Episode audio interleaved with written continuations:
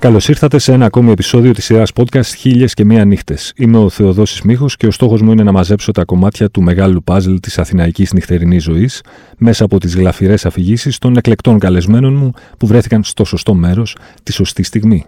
Για να μας ακούτε, ακολουθήστε τη σειρά χίλιες και μία νύχτες του One Man σε Spotify, Apple Podcasts και Google Podcasts. Μαζί μου σήμερα η Managing Director της High Priority Promotions και ένας από τους πιο κομβική σημασίας ανθρώπους στην, σε ολόκληρη τη συναυλιακή ιστορία της χώρας, οπότε θα έχει πολλές ωραίες ιστορίες να μας πει. Κυρίες και κύριοι, η Νανά Τράντου. Καλώς ήρθες Νανά. Καλώς σας βρήκα. Γεια σου Θεοδόση. Ευχαριστώ πάρα πολύ για την πρόσκληση. Είναι τιμή μου να είμαι εδώ. Και έχω λίγο τρακ, αλλά θα το ξεπεράσω μαζί σου νομίζω. Το μόνο σίγουρα. το τιμόνι είναι στα χέρια σου να ξέρεις. Ελπίζω να είσαι έτοιμη να μας πας μια βόλτα στο χρόνο και στο χώρο. Οπότε ξεκινάμε ευθύς αμέσως. Μια φορά και έναν καιρό ήταν η Νανά Τράντου. Στην πλάση της Φρεατίδας. Η πλάση της Φρεατίδας όμορφη πάρα πολύ γιατί είναι ε, η θάλασσα, ο αέρας. Όμως εκείνο το καλοκαίρι είχαμε αποφασίσει να κάνουμε το Rock Wave. Να θυμίσω ότι το Rock Wave δεν είχε σπίτι. Ήμασταν λίγο τσιγκάνι. Ναι. Πηγαίναμε από χώρο σε χώρο. Ήταν λοιπόν ε, ε, το Rock Wave του 98 και ένα Rock Wave που θα το θυμάμαι για πάντα, όχι μόνο για το line-up, όχι μόνο για τον υδρότα και για την προσπάθεια, την υπερπροσπάθεια που δώσα, κάναμε για όλοι μας για να ε, δώσουμε ό,τι καλύτερο μπορούμε. θυμάμαι λίγο πριν ανέβουν στη σκηνή headliners που ήταν η Pulp, θα έπαιζαν οι Sonic Youth. Η Sonic Youth ήταν πάντα ένα συγκρότημα που είχα μια πιο ιδιαίτερη σχέση μαζί τους. Ο λόγος ήταν ότι 10 χρόνια αν πάμε το 88 και μάλιστα 8 Οκτωβρίου το 88 είχαν δώσει μια καταπληκτική συναυλία στο Ρόδον. Μια συναυλία που θα τη θυμάμαι για πάντα γιατί νομίζω ότι ήταν ο λόγος που με έκανε να ακολουθήσω αυτό το επάγγελμα. Μέχρι τότε δεν υπήρχε στο μυαλό μου. Ήταν κάτι, ένα νεφελώδες πράγμα. Και δεν ξέρω γιατί εκείνο το βράδυ η Sonic Youth πάνω στη σκηνή, η Kim Gordon, αυτή η γυναίκα με αυτή την ενέργεια, αυτό το ταλέντο, αυτή τη λάμψη, ήταν ένα κλικ. Θα κάνεις αυτό. Δέκα χρόνια μετά, στη Φρεατίδα, ανεβαίνουν οι Sonic Youth, καταπληκτικοί, όπως πάντα, και καταφέρνω να ξεκλέψω από το backstage και να τρέξω να τους δω. Και είναι η στιγμή που η Kim Gordon μου αφιερώνει το Female Mechanic Now on Duty και λέει στην Άννα και ε, εκεί κοπήκαν τα πόδια μου, συγκινήθηκα και είπα, ναι, OK, okay, καλά βρίσκεσαι εδώ. Υπάρχει. Σωστός λόγος, λοιπόν. Kim Gordon υπέροχη, έτσι. Ναι. Ξέρεις κάτι; Τότε είχαν και την Κόκο με τον Thurston Moore. Το, το μωράκι. Ναι, το κορτσάκι. Εγώ είχα την ε, Μαλβίνα, μικρή. Αυτά τα δύο παιδάκια παίξανε μαζί. Είχαν, είχαμε την Νταντά, που τα πρόσεχε. Αυτά είναι που σου μένουν. Και ξέρεις κάτι, Καμιά φορά με ρωτάνε για την πορεία μου και μου λένε για επιτυχίες, συναυλίες. Εμένα μου έρχονται οι πιο ανθρώπινες στιγμές στο μυαλό. Στιγμές σαν και αυτή που σου ανέφερα μόλις πριν. Δεν σου έρχονται δηλαδή όλα τα. Ξέρεις, οι sex and drugs and rock and roll αφηγήσεις σου έρχονται αυτά στο μυαλό, έτσι. Καλά, μου έρχονται και αυτές οι αφηγήσεις γιατί τις έχω ζήσει. Δεν θα κρύψω ότι έχω ζήσει αυτή την εποχή πάρα πολύ. Γιατί ε, ε, είμαι σχεδόν τέσσερις δεκαετίες στο χώρο. Στο χώρο, ναι. Οπότε έχω περάσει όλες τις ε, διακυμάνσεις που πέρασε το live music business γενικά και στη χώρα μας. Μπορείς να υπολογίσεις έτσι μια τάξη μεγέθους πόσες συναυλίες έχεις διοργανώσει μέχρι σήμερα; Όχι. Κάποια στιγμή προσπάθησα και είχα αρχίσει να τις μετράω. Το αρχείο μου ήταν λίγο χάλια. Αχα. Ξέρεις ποιος έχει αρχείο, ο Χρήστος ο Δασκαλόπουλος είναι αυτός που θα με βοηθήσει κάποια στιγμή όταν θα κάνω ε, το retirement που λέω. Ναι. θα καθίσω να τα καταγράψω όλα ένα προς ένα. Όχι, δεν μπορώ. Είναι εκατοντάδες. Δεν μπορώ. Είναι εκατοντάδες, ναι. έτσι. Ναι. Και σε όλα τα είδη της μουσικής. Σωστά; Σε όλα. Σε όλα. Ναι. Ανεξαιρέτως όλα. Είναι διασκεδαστικό να το κάνεις αυτό, γιατί είπες πριν, ας πούμε, ότι στη Φρεατίδα, για παράδειγμα, ξέπλε, ξέκλεψες λίγο χρόνο από το backstage για να βγεις να δεις. Δηλαδή, ο άνθρωπος που είναι πίσω από τις συναυλίες βλέπει τις συναυλίες, διασκεδάζει, απολαμβάνει. Ή είναι σε ένα διαρκές τρέξιμο που εμείς οι υπόλοιποι που είμαστε μπροστά από τη σκηνή και διασκεδάζουμε δεν μπορούμε καν να διανοηθούμε. Όχι, δεν βλέπει. Δεν διασκεδάζει, δεν απολαμβάνει. Απολαμβάνει αυτό που ακούει και αυτό που νιώθει σαν παλμό από τον κοσμο και από τον καλλιτέχνη πάνω στη σκηνή. Αυτή είναι η απόλαυση του διοργανωτή. Ναι. Αν καταφέρει και ξεκλέψει λίγη ώρα, και εγώ το έχω καταφέρει κάποιες στιγμές που είναι πολύ ιδιαίτερες στην καριέρα μου και κατάφερα να το κάνω, αυτές είναι που, και, που τις θυμάμαι. Πάντα βέβαια ξεκλέβω, γιατί πάντα θέλω να δω πώς πάει η συναυλία. Ναι. Ε, ε, πώς το νιώθει το κοινό. Αυτό πάντα με ενδιεφερε Ε, υπάρχει connection ανάμεσα στον καλλιτέχνη και στο κοινό. Είναι όλα καλά. Είναι όλα safe. Πάντα βγαίνω έξω να δω. Αλλά το να σταθώ λίγο και να χαθώ, που μπορεί να είναι ένα λεπτό, μπορεί να είναι πέντε λεπτά ή δέκα λεπτά, δεν έχει σημασία. Σημασία έχει το ότι θα αποτυπωθεί στη μνήμη μου και μέσα μου και μετά θα το φέρνω ξανά Ναι, ναι, μπροστά. ναι. Λες λοιπόν ότι έχεις κάνει εκατοντάδες συναυλίες, έχουν αφήσει εποχή πάρα, μα πάρα πολλές από αυτές. Δεν γίνεται να μην κάνω την ερώτηση σε έναν άνθρωπο που έχει διοργανώσει τόσες συναυλίες για το ποια είναι κατά τη γνώμη σου η καλύτερη από τις λεγόμενες μουσικές φυλές; Και στο επίπεδο των μουσικών και στο επίπεδο του κοινού. Ας πάμε στο, πρώτα στο επίπεδο των μουσικών. Βέβαια, Θεοδόση, υπάρχουν παντού καλοί και κακοί. Δεν προφανώς. υπάρχει άσπρο μαύρο.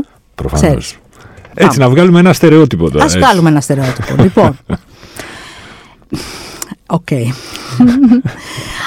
Αυτοί που έχουν περάσει από ένα level και πάνω και είναι στο upper upper upper level, δηλαδή τα πολύ μεγάλα 38 ονόματα, είναι οι πιο απλοί.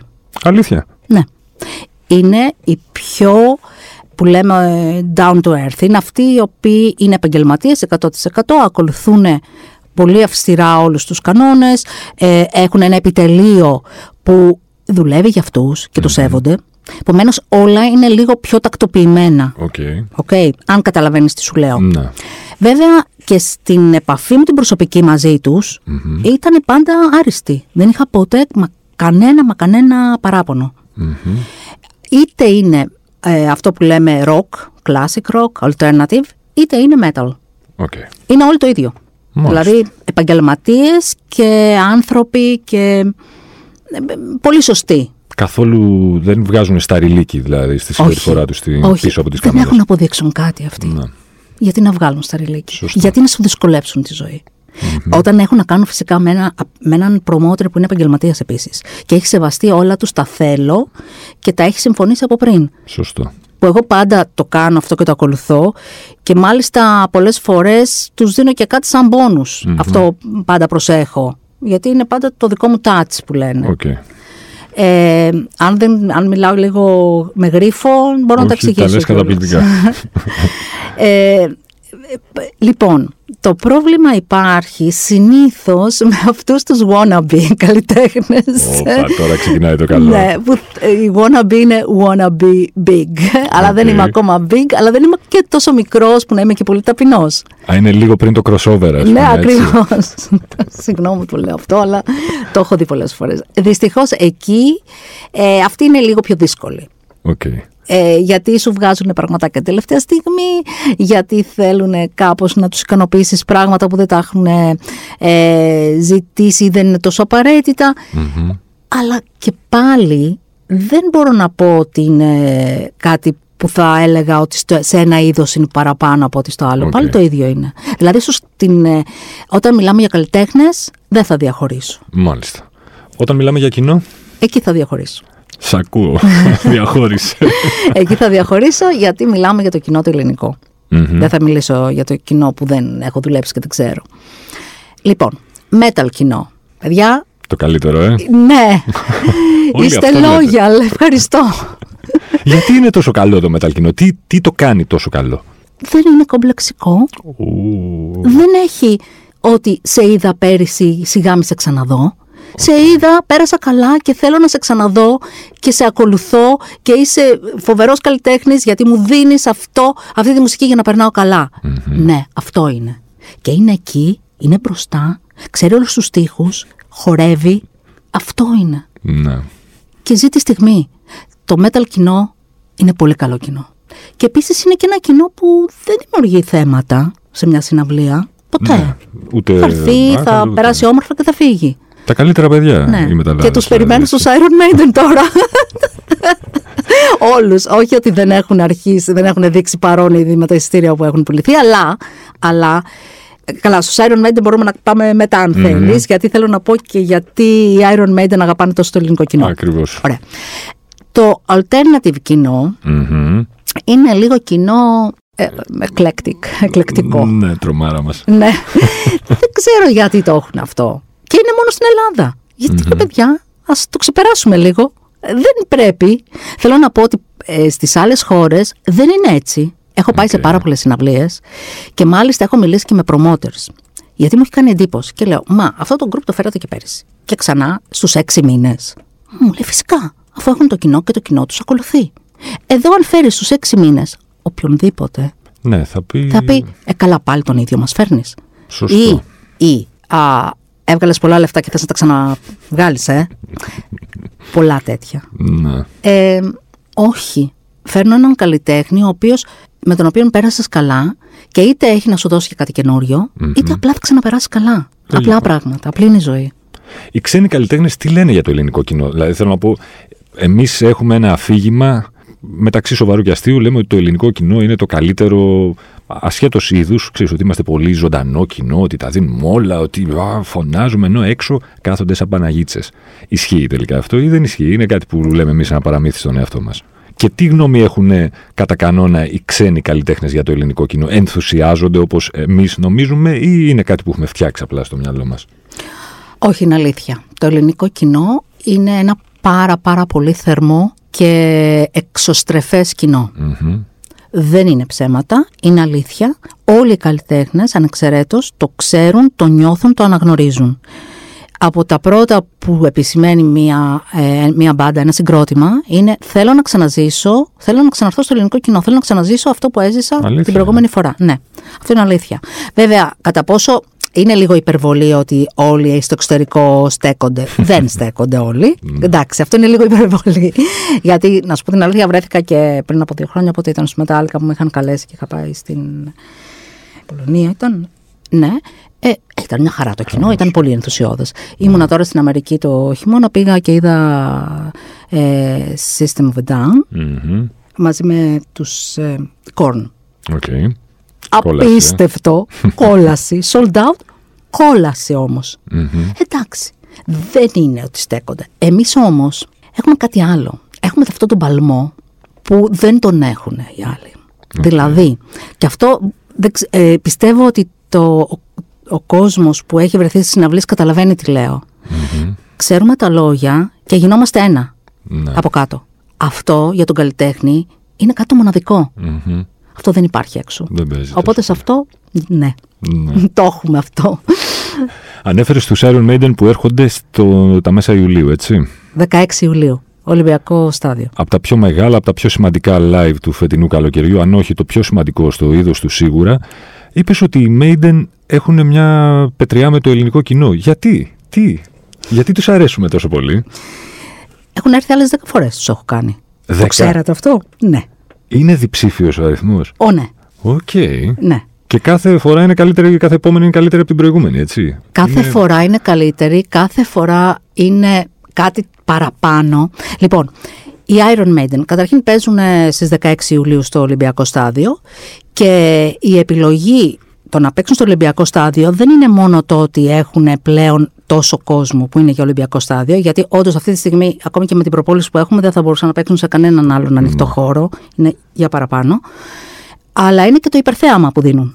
Γιατί έχουν κάνει ακόμη ένα βήμα από την τελευταία φορά που τους είδαμε στο Terra Vibe, που ήταν καταπληκτική στο Terra Vibe το 18. Αγαπάνε πάρα πολύ το ελληνικό κοινό. Λένε πάντα ότι η, Ε- η Ελλάδα θα είναι πάντα μέσα στους προορισμούς μας. Δεν θα μείνει απ' έξω. Και το έχουν τηρήσει. Ευλαβικά. Είναι άνθρωποι απλοί, γλυκύτατοι, Αλήθεια.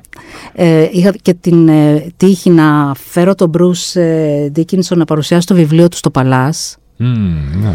που ήταν μια άλλη ε, πλευρά του Μπρούς Ντίκινσον από αυτή που βλέπουμε πάνω στη σκηνή που την αλωνίζει και πηδάει και είναι όλο γεμάτος ενέργεια και το γεγονός ότι το ελληνικό κοινό όχι μόνο τους ακολουθεί, όχι μόνο τους υποστηρίζει, αλλά τους δίνει και αυτή την ενέργεια από κάτω και δεν μπορεί να τους αφήσει ασυγκίνητους. Σωστό. Θα πιλωτάρει ο ίδιος ο Ντίκινσον αεροπλάνο για να Μάλλον. Γιατί είναι και δεινός πιλότος. Είναι, είναι δεινός ε, πιλότος, είναι καταπληκτικός, είναι πολύ αθλητικός, κάνει διάφορα, είναι πολύ fit. Ε, και εννοείται φυσικά για να μπορεί να κάνει όλα αυτά πάνω στη σκηνή. Και το υπερθέαμα θα έχει τα πάντα. Αεροπλάνο, θα έχει φωτιές, θα έχει πυροτεχνήματα, θα έχει πράγματα που δεν μπορούμε να αποκαλύψουμε, θα έχει τον Σεϊτζούτσου, θα έχει και τι δεν θα Και έχει. τι δεν θα έχει. Σκηνή που έρχεται απ' έξω, πολλά σκηνικά. Νομίζω ότι θα είναι σίγουρα το μεγαλύτερο για το φετινό καλοκαίρι και επίσης ε, για μας είναι πάρα πολύ σημαντικό γιατί βάζουμε ξανά την Ελλάδα Μμμ. δυναμικά στο χάρτη των μεγάλων shows. Ναι. Αρκετά τράβηξε αυτό μετά το 11 με τον COVID, με την κρίση με τον COVID και ήμασταν λίγο σιωπηλοί. Ναι, σωστό. Νομίζω ότι τώρα εμείς κάνουμε μια πολύ δυνατή προσπάθεια, μας βοηθάνε, οι Maiden είναι στο πλευρό μας και το κοινό των Maiden είναι στο πλευρό μας. και θα περάσουμε καταπληκτικά, γιατί αυτό που έχει σημασία, Θεοδόση, αυτό που θέλω να πω, είναι ότι με ρώτησε κάποιος, τα live θα πέσουν τώρα που είναι το streaming, που είναι αλλιώς, έχουν αλλάξει τα πράγματα. Όχι, δεν μπορεί να πέσει Τίποτα το δεν live. Το μπορεί να live συμβεί, είναι ναι. πάντα η στιγμή που θα ζήσεις και που θα δημιουργήσεις την ανάμνηση για να αναπολύσεις μετά. Ναι. Ως ε, μ, άνθρωπος που διοργανώνει συναυλίες τόσο καιρό και τόσο μεγάλες συναυλίες, έτσι. Μιλάμε τώρα για τη συναυλία των Maiden που ίσως είναι η μεγαλύτερη συναυλία του καλοκαιριού φέτος. Ναι, είναι η μεγαλύτερη. Και σε επίπεδο παραγωγής φαντάζομαι και πάντα, ναι. απαιτήσεων θα είναι ένα, ένα απίστευτο υπερθέαμα, μια φαντασμαγορία. Λοιπόν, τι έχεις κουραστεί να ακούς περισσότερο ως γκρίνια από το ελληνικό κοινό; Με το χέρι στην καρδιά, Με έτσι. το χέρι στην καρδιά. Ποια γκρίνια σε κουράζει περισσότερο; Για Μπορώ πες. να πω δύο. Εννοείται. Το, το ένα είναι, α, πάλι αυτούς θα δούμε, ναι. αλλά το δεύτερο είναι, τα εισιτήρια είναι ακριβά. Αυτό ήμουν σίγουρο. Παιδιά, δεν είναι ακριβά τα εισιτήρια, γιατί αν αφέρω εδώ και αρχίσω και λέω πόσο είχαν τα εισιτήρια το 2008, το 2010, το 2011, όταν έκανα Madonna, U2, τους Red Hot Chili Peppers, το Roger Waters, δεν έχουν καμιά σχέση. Δεν είναι ακριβά τα εισιτήρια. Ναι. Ναι, δεν ζούμε σε άλλο κόσμο εμείς, αλίμονο. Είναι δύσκολα. Προσπαθούμε να τα κατεβάσουμε όσο μπορούμε απεγνωσμένα. Αλλά όλα έχουν ένα αντίκρισμα, δηλαδή ε, αυτό που, που βλέπεις αντιστοιχεί σε, ε, σε μια τιμή. Ναι. Δεν γίνεται διαφορετικά. Μακάρι να σου πω κάτι θα δώσει, εγώ έχω ένα παράπονο και θέλω να το πω εδώ. Πολλές φορές όταν είμαι πολύ κουρασμένη σκέφτομαι και φαντάσου να ήμουν promoter σε μια άλλη χώρα. Πόσο πιο εύκολα θα ήταν όλα. Θα είχα ένα χώρο που θα μου το έδινε το κράτος, Το κράτος, for free. Θα είχα πολλές επιλογές για production, που σημαίνει και πιο χαμηλές τιμές, Μμμ. εννοείται. Θα είχα έναν ανταγωνισμό πιο ethic, Οκ. είναι ένα θέμα αυτό πολύ σημαντικό, που σημαίνει ότι δεν χτυπάμε τις τιμές να τις πάμε στον Σε ουρανό. αυτό θέλω να επιστρέψουμε έτσι, γιατί Θα είναι μεγάλο επιστρέψουμε. κεφάλαιο Είναι στη πολύ μεγάλο συναυλιακή κεφάλαιο, βιομηχανία. ξέρω. Οπότε θα μπορούσα να έχω μια πιο εύκολη ζωή σαν promoter, θα μπορούσα να έχω πιο, και ακόμη και πιο φθηνά εισιτήρια Ναι. και πιο πολλές συναυλίες. Αλλά όμως είμαι στην Ελλάδα. Εντάξει. Είπες, Άθλος. είπες για το bidding.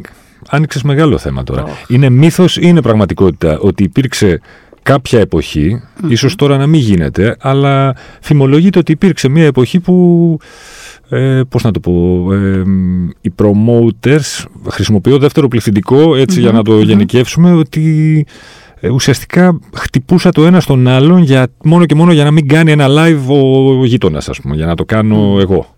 Ότι θα πάω να του το φάω. Δηλαδή, ζητάει ο καλλιτέχνης 10, του τα δίνει ο γείτονας, μαθαίνω ότι του τα δίνει, εγώ θα δώσω 15 όμως για να τον πάρω. Ισχύει αυτό; Ισχύει και, με το, και ακόμη χειρότερα. Και ακόμη χειρότερα ακούω. Ναι. Και τώρα είναι ακόμη χειρότερα. Δυστυχώς. Α, μάλιστα. Στο, με- στη μετα-COVID εποχή, στο post-COVID εποχή, γίν- γίναν όλα λίγο πιο Άγγλοι που λέω, πιο άσχημα. Μμμ.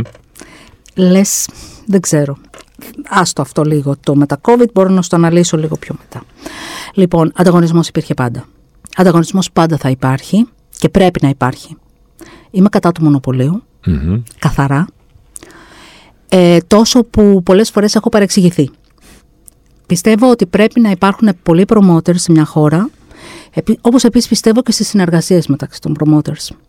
Γίνονται στην Ελλάδα αυτά ή είναι όνειρα θερινής. Γιατί να μην γίνονται στην Ελλάδα; Αυτό πάντα λέμε. Στην Ελλάδα γίνονται αυτά. Γίνονται παντού στον κόσμο. Γι' αυτό είναι πετυχημένοι. Εδώ γιατί δεν γίνονται; Γιατί ο Έλληνας έχει γαλουχηθεί και έχει μεγαλώσει με το είμαι αφέντης του εαυτού μου. Δεν συνεργάζομαι με κανέναν. Δεν θα βάλω εγώ άλλον πάνω από το κεφάλι μου. Ναι. Επίσης υπάρχει αυτό το μάτσο πράγμα στον Έλληνα.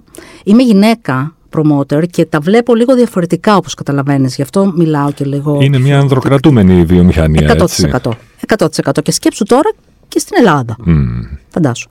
Λοιπόν, και αυτό το πράγμα βγαίνει. Δηλαδή κάνω business μόνος μου. Δεν συνεργάζομαι με κανέναν. Λάθος. Λάθος. Ναι.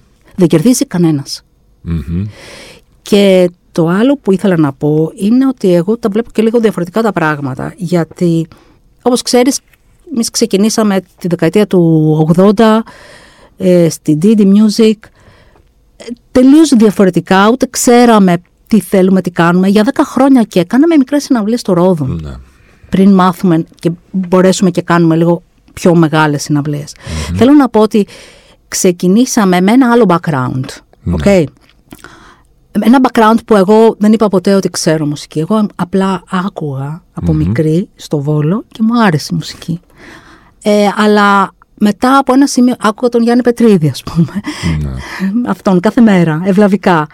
Χωρίς να έχω σκεφτεί θα κάνω αυτή τη δουλειά, γιατί δεν υπήρχε αυτή η δουλειά. Σωστό. Ε, και μετά άκουγα τον ε, Αργύρι Ζήλο, τον Χριστό Δασκαλόπουλο, τον ε, Μιλάτο, τον Κατσούρη, τον Εμίλιο, mm. τον Νίκο Διαμαντόπουλο. Με αυτούς μετά σιγά σιγά έμαθα. ναι. Αλλά ήμουν μέσα στη μουσική με αυτόν τον τρόπο. Μετά όμως κάποια στιγμή. Α, και να μην ξεχνάμε ότι τότε ήταν που πολλά έμαθα και επίσης από τον πολύ μεγαλύτερο από εμάς promoter, τη Half Note και από τον Νίκο του Σαφασίδη, του Ε, για μένα ήταν σχολείο. Μετά κάποια στιγμή έγινε αυτό το κλικ. Υπήρξαν διάφοροι στην αγορα οι οποίοι, ε, θα μιλήσω λίγο πιο λαϊκά τώρα, μυρίστηκαν χρήμα. Ναι. Όταν δεν έχεις έναν background που να έχεις γαλουχηθεί λίγο με κάποια πράγματα και είναι που σου δημιουργούν και αξιε Κακά τα ψέματα, γιατί είμαι λίγο παραδοσιακή και πιστεύω στις αξίες. Μετά αρχίζεις και γίνεσαι λίγο πιο σκληρός και κάνεις αυτό το beating mm στις business, που εγώ δεν το καταλαβαίνω. Όπως επίσης δεν καταλαβαίνω το ότι τα group μπορεί να δεν ανήκουν σε κανέναν promoter. Σήμερα τους κάνω εγώ, αύριο εσύ που έχεις να τους προσφέρεις κάτι διαφορετικό από αυτό που προσφέρω εγώ και τους ενδιαφέρει περισσότερο, θα τους πάρεις. Και γιατί όχι. Έτσι γίνεται σε όλο τον κόσμο. Δεν καταλαβαίνω αυτή, αυτό το τόσο πολύ έντονος ανταγωνισμός, κακία, χτυπάω, δίνω παραπάνω χρήματα. Προς τι; Ναι, γιατί; Δεν είμαι naive, business είναι. Όλα είναι πάνω στο χαρτί με τα χρήματα. Σίγουρα. Okay. Αλλά Πιστεύω ότι σε όλες τις business και στο music business και φυσικά και στο live music business πρέπει να υπάρχουν κανόνες ηθικής. Σωστό. Ως άνθρωπος λοιπόν που είσαι στη συναυλιακή βιομηχανία πολύ σοβαρός player δεκαετίες απάντησε μου στην εξής ερώτηση. Γιατί στην Ελλάδα από ό,τι φαίνεται δεν θα ζήσουμε ποτέ ένα φεστιβάλ σαν το Πριμαβέρα της Βαρκελόνης. Γιατί δεν συνεργαζόμαστε οι promoters. Αυτό φταίει. Γελάω τώρα. Λοιπόν, γιατί θα σου εξηγήσω γιατί. Ε, συγγνώμη που σε διακόπτω. Έχουμε τον ήλιο της Βαρκελόνης. Ναι. Έχουμε το τουριστικό γενικά δέλεαρ της Βαρκελόνης. Γιατί ρε παιδί μου η Βαρκελόνη και όχι η Ελλάδα; Γιατί δεν έχουμε εμείς το κοινό για να υποστηρίξει ένα τέτοιο φεστιβάλ. Ένα. Δεν θα μπορούσαν να έρθουν απ' έξω. Ναι. Νομίζω ότι αυτό είναι κάτι που τα επόμενα, την επόμενη δεκαετία θα γίνει. Mm-hmm. Πίστεψέ με, θα υπάρξει αυτή η μεγάλη αλλαγή θα υπάρξει. Γιατί η Ελλάδα πλέον έχει γίνει ξανά ένας προορισμός, ναι. τουριστικός και φυσικά ο φεστιβαλικός τουρισμός και τα live τουρισμός συναυλιών είναι ένα πολύ σημαντικό κομμάτι. Νομίζω ότι θα γίνει. Τώρα, υπάρχει ένα άλλο πρόβλημα στην Ελλάδα. Ο κόσμος πάει για το headliner. Γελάς, τα ξέρεις, ε. Ό,τι και να παίζει πριν, το θυμάται, δεν το θυμάται, πολλές φορές θα γκρινιάξει, του αρέσει, δεν του αρέσει. Δεν θα πάει για την εμπειρία του φεστιβάλ. Το Primavera δίνει εμπειρία. Το Rock Wave προσπάθησε να δώσει εμπειρία. Εμείς τώρα συνεχίζουμε και με το Athens Rocks. Νομίζω το καταφέραμε φέτος με τους Dropkick Murphys, γιατί ήταν η επιλογή πολύ σωστή των groups για να δώσουν αυτή την εμπειρία. Πρέπει να δώσεις να, να πάνε για την εμπειρία. Ναι. Γι' αυτό όλα τα φεστιβάλ τύπου Primavera πουλάνε πριν ακόμα ανακοινώσουν το line-up. Ναι. Όταν λοιπόν φτάσουμε σε αυτό το επίπεδο, αν ποτέ φτάσουμε, Αν ποτέ φτάσουμε. ναι, ακριβώς. θα μπορέσουμε να έχουμε τέτοιο φεστιβάλ. Μου ακούγεται λίγο σαν όνειρο θερινής νυχτός ότι θα μπορέσουμε να έχουμε ένα τόσο μεγάλο, έτσι. Αν φανταστείς και αν σκεφτείς, σκέψου πόσα φεστιβάλ έχουν γίνει μέχρι τώρα. Πόσα line-up. Και γιατί δεν το έχουμε πετύχει ακόμα; Είναι α- άραγε κάτι είναι ριζωμένο μέσα στο DNA του Έλληνα. Πολύ βαθιά. που Έλληνα πρέπει να ξεριζωθεί, μουσικόφιλου. συγγνώμη. Στο DNA του Έλληνα μουσικόφιλου, λες, ε. ναι. Το καλύτερο και το χειρότερο πράγμα τελικά του να είσαι, ε, του να κάνεις ε, live επί τόσες δεκαετίες, ποιο είναι το να διοργανώνεις live; Δηλαδή έχεις μετανιώσει, να το θέσω και αλλιώς, έχεις μετανιώσει ποτέ που δεν ζεις μια ξέρεις, κανονική by the book που λένε ζωή και ασχολείσαι με, με το rock που λέγανε παλιά. Καλή ερώτηση. Κοίταξε, πάρα πολλές φορές έχω φτάσει στο σημείο να πω μα γιατί δεν διάλεξα μία από τις άλλες δουλειές που σκεφτόμουν και φανταζόμουν σαν παιδί ότι θα κάνω και θα ακολουθήσω. Θα ήμουνα τώρα εκεί, εκεί, εκεί. Ναι, το έχω σκεφτεί. Είναι όμως πολύ στιγμιαία και είναι πάντα σε κρίσεις ε, άγχους και κούρασης αυτό. Όχι, νομίζω ότι αυτή είναι. Άλλωστε είναι και όλη μου η ζωή. Αν πούμε είναι παραπάνω από τη μισή ζωή μου, κάνω αυτό. Νομίζω ότι δεν θα μπορούσα να κάνω κάτι άλλο. Δεν έχω μετανιώσει. Μμμ. Ε, ελπίζω, ελπίζω να αφήσω κάτι πίσω μου σαν ε, στίγμα. Αυτό είναι το μόνο σίγουρο. Ε, εντάξει, ξέρεις, κυρίως ε, εμένα με ενδιαφέρει, δεν είμαι, είμαι λίγο, λίγο του background που λέμε, του πίσω από τα φώτα της σκηνής. Ε, κυρίως αυτό που είναι μπροστά είναι που φαίνεται και ελπίζω όλοι αυτοί οι καλλιτέχνες που έχουν περάσει ας πούμε από τα χέρια μου ή τους έχω φέρει, τους έχω φροντίσει έχω διοργανώσει, όχι μόνη μου φυσικά, ποτέ, με το team των ανθρώπων δίπλα μου πάντα. Αυτό δεν θα το ξεχάσω και θέλω να το λέω συνέχεια. Δηλαδή, εδώ είναι, κάνω μια παρένθεση για να πω ότι τώρα μπορεί παλιότερα στην ε, Didi Music με τον Νίκο Τολόρη κάναμε πάρα πολλά πράγματα και καταφέραμε μαζί, έκλεισε αυτός ο κύκλος αλλά τώρα είναι πολύ σημαντικό για μένα που είμαι στη High Priority Promotions πολύ δυναμικά με τον Κώστα το Θελούρα και ένα φανταστικό team παιδιών καινούριων που δίνουν τα πάντα γιατί έχει πολύ σημασία οι νέες γενιές να μπορέσεις εκτός από το ότι να αφήσω το στίγμα δεν εννοώ μόνο σαν συναυλίες εννοώ και να, να ε, εμπνεύσω κάποια παιδιά καινούρια να μπουν στο χώρο και να προχωρήσουν σε καλύτερο επίπεδο Ναι. από αυτό που είναι τώρα τα πράγματα ή από ό,τι έχω καταφέρει εγώ γιατί κάθε φορά οι συνθήκες αλλάζουν. Σωστό. Πόσοι άνθρωποι περίπου δουλεύουν πίσω από τις κάμερες που λένε για ένα live, για ένα τόσο μεγάλο live σαν τον Iron Maiden; Α, είναι πάρα πολύ. Τώρα δια- 300 άτομα. 300 άτομα, ναι. Να τους βάλεις Οι οποίοι, όλους μαζί. ο, αν βάλεις όλοι τα, τους πάντες, έτσι. Ναι, ναι. 300 άνθρωποι οι οποίοι δουλεύουν πυροτοδός για ένα βράδυ. Ναι, κάπως έτσι. Στείνουν, ξεστείνουν για ένα βράδυ. Αλλά είναι, ξέρεις, είναι αυτό το, αυτή, αυτή η μαγεία είναι μοναδική. Μπορεί να είναι μόνο μία στιγμή να τη νιώσεις όταν θα νιώσεις αυτό το, το παλμό. Εγώ το έχω πει σε κάποιες συναυλίες που έχω ζήσει. Αυτό το παλμό που νιώθει ο καλλιτέχνης. Το βλέπεις, βλέπεις τον καλλιτέχνη να γίνεται ένα με το κοινό. Ναι. Και δεν είναι. είναι... Εντάξει, και για μένα έχουν υπάρξει ε, ορόσημα. Ε, Αυτό θα σε ρωτούσα τώρα. Θυμάσαι το High Fidelity την ταινία που διάλεγαν που κάνανε λίστες όλες τα top 5. ναι. Λοιπόν, μπορείς να βγάλεις εσύ ένα top 5. Πόσο δύσκολο είναι να, να ξεχωρίσεις έτσι. Μπορεί να αλλάξει αύριο. Αυτή τη στιγμή όμως, ποιο θα επέλεγε ω το top 5, το, τα ορόσημα που λες. Τα ορόσημα, ε. Ναι. Λοιπόν, είναι ψηλά, ψηλά και πρώτο θα πω το YouTube. Πω, πω. Ναι, τι live για Και είναι, ναι, είναι δύο οι λόγοι. Προφανώς ενδεχομένως γνωρίζεις και έναν βασικό λόγο που είναι ο πρώτος λόγος είναι ότι αυτό το απίστευτο show, το 360 show, έγινε στην Ελλάδα. Το ζήσαμε. Και ήταν μια καταπληκτική εμπειρία για όλους. Ε, για μένα ήταν challenge μεγάλο. Πολύ, πολύ δύσκολο. Και το γεγονός βέβαια ότι συνάντησα, εκεί συνάντησα τον σύντροφό μου, ε, με τον οποίο μοιράζομαι πλέον τη ζωή μου μαζι του, είναι για μένα ορόσημο. Σημαντικό.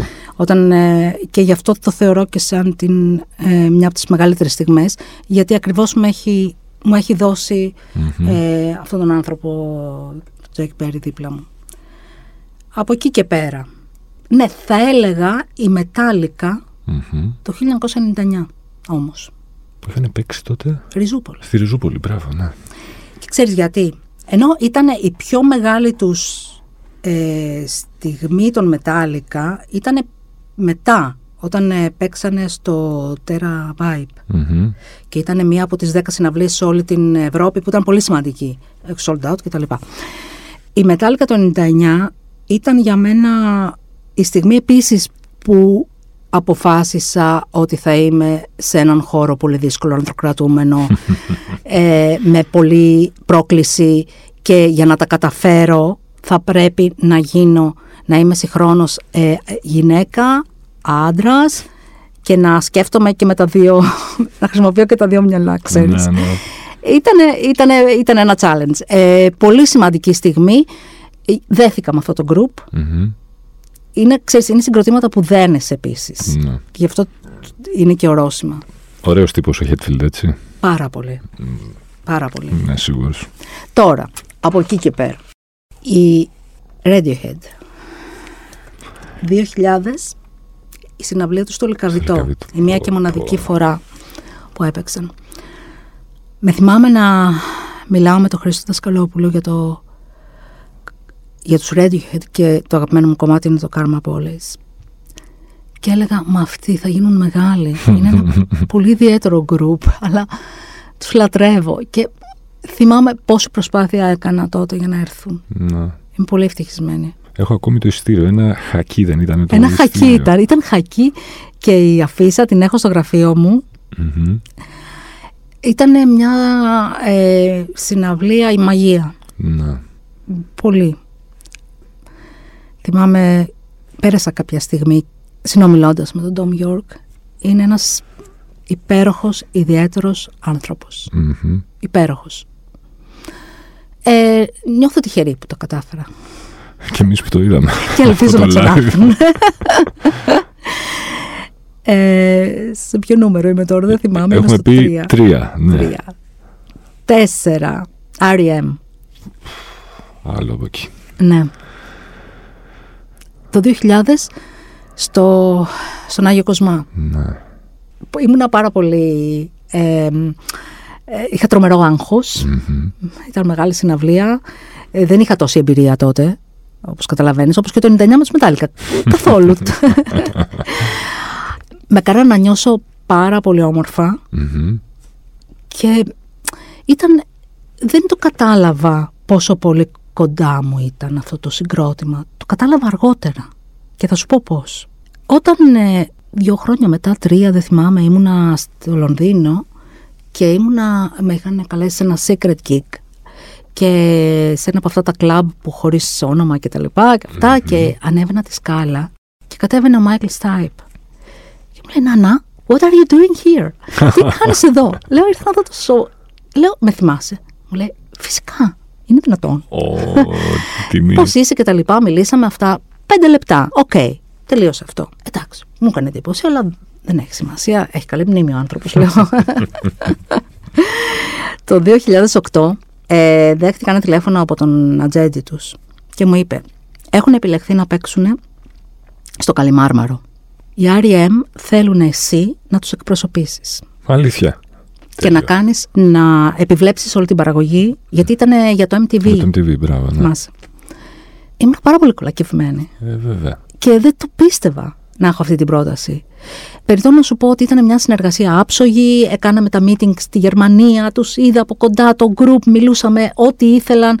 Ε, ξέρεις, είχαμε όλη αυτή τη στενή συνεργασία. Mm-hmm. Ήμουνα σε έναν άλλο ρόλο μεν, αλλά ήταν κάτι πολύ σημαντικό για μένα. Έχει γράψει. Εννοείται. Πώς να μην γράψεις τέτοιο πράγμα; ναι. Και θα τελειώσω με τους Foo Fighters στο Ηρώδιο. Πρόσφατο. Πρόσφατο. Που και αυτό έγινε κάπως έτσι. Δηλαδή για τους Foo Fighters πάλι δέχτηκαν ένα τηλεφώνημα ότι οι Foo Fighters θέλουν να είσαι εσύ που θα κάνεις αυτή τη συναυλία στο Ηρώδιο γιατί θα φιλμογραφηθει Και ε, ήμουνα πάλι εμβρόντιτη. Ε, βέβαια. Ένα συγκρότημα που αγάπησα πάρα πολύ.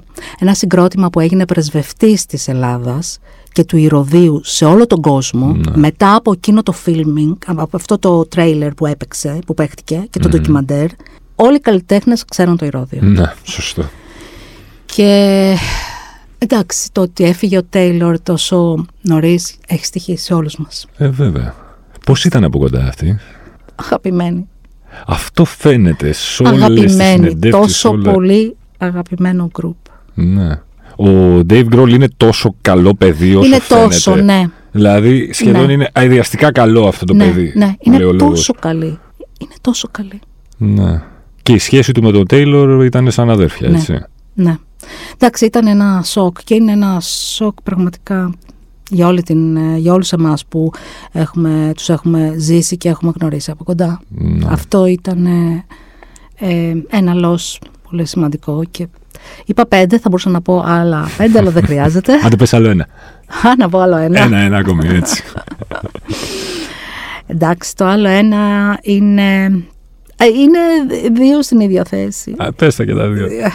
Καλά, Roger Waters είναι. The Wall. Και θα πω αυτό γιατί επίσης γι' αυτό για μένα ήταν ε, μεγάλη πρόκληση ε, στην καριέρα μου και στη μουσική μου, στην, ε, στην πορεία μου στα μουσικά δρόμενα Μμμ. της χώρας. Γιατί έγιναν τρεις συναυλίες στο μπάσκετ τότε Μμμ. του ΆΚΑ και το goal ποιο ήταν; Να φιλμογραφηθεί το The Wall. Μάλιστα. Αυτό ήταν. Ήταν πολλές χώρες που ήταν υποψήφιες, κερδίσαμε εμείς. Χμ. Μεγάλη Χαρούμενοι υπόθεση. εγώ, πολύ μεγάλη χαρά. Αυτά τα τηλεφωνήματα όμως, ξέρεις που έχω μερικές φορές, πάλι τηλεφώνημα είχα. Μπράβο, τέλεια. τέλεια Νανά, πήρατε το show. Σούπερ, πετούσα στα σύννεφα. Εννοείται. Μεγάλο, μεγάλο πράγμα. Μμμ. Αλλά δεν πρέπει να μπει ούτε ένα κινητό μέσα στο χώρο.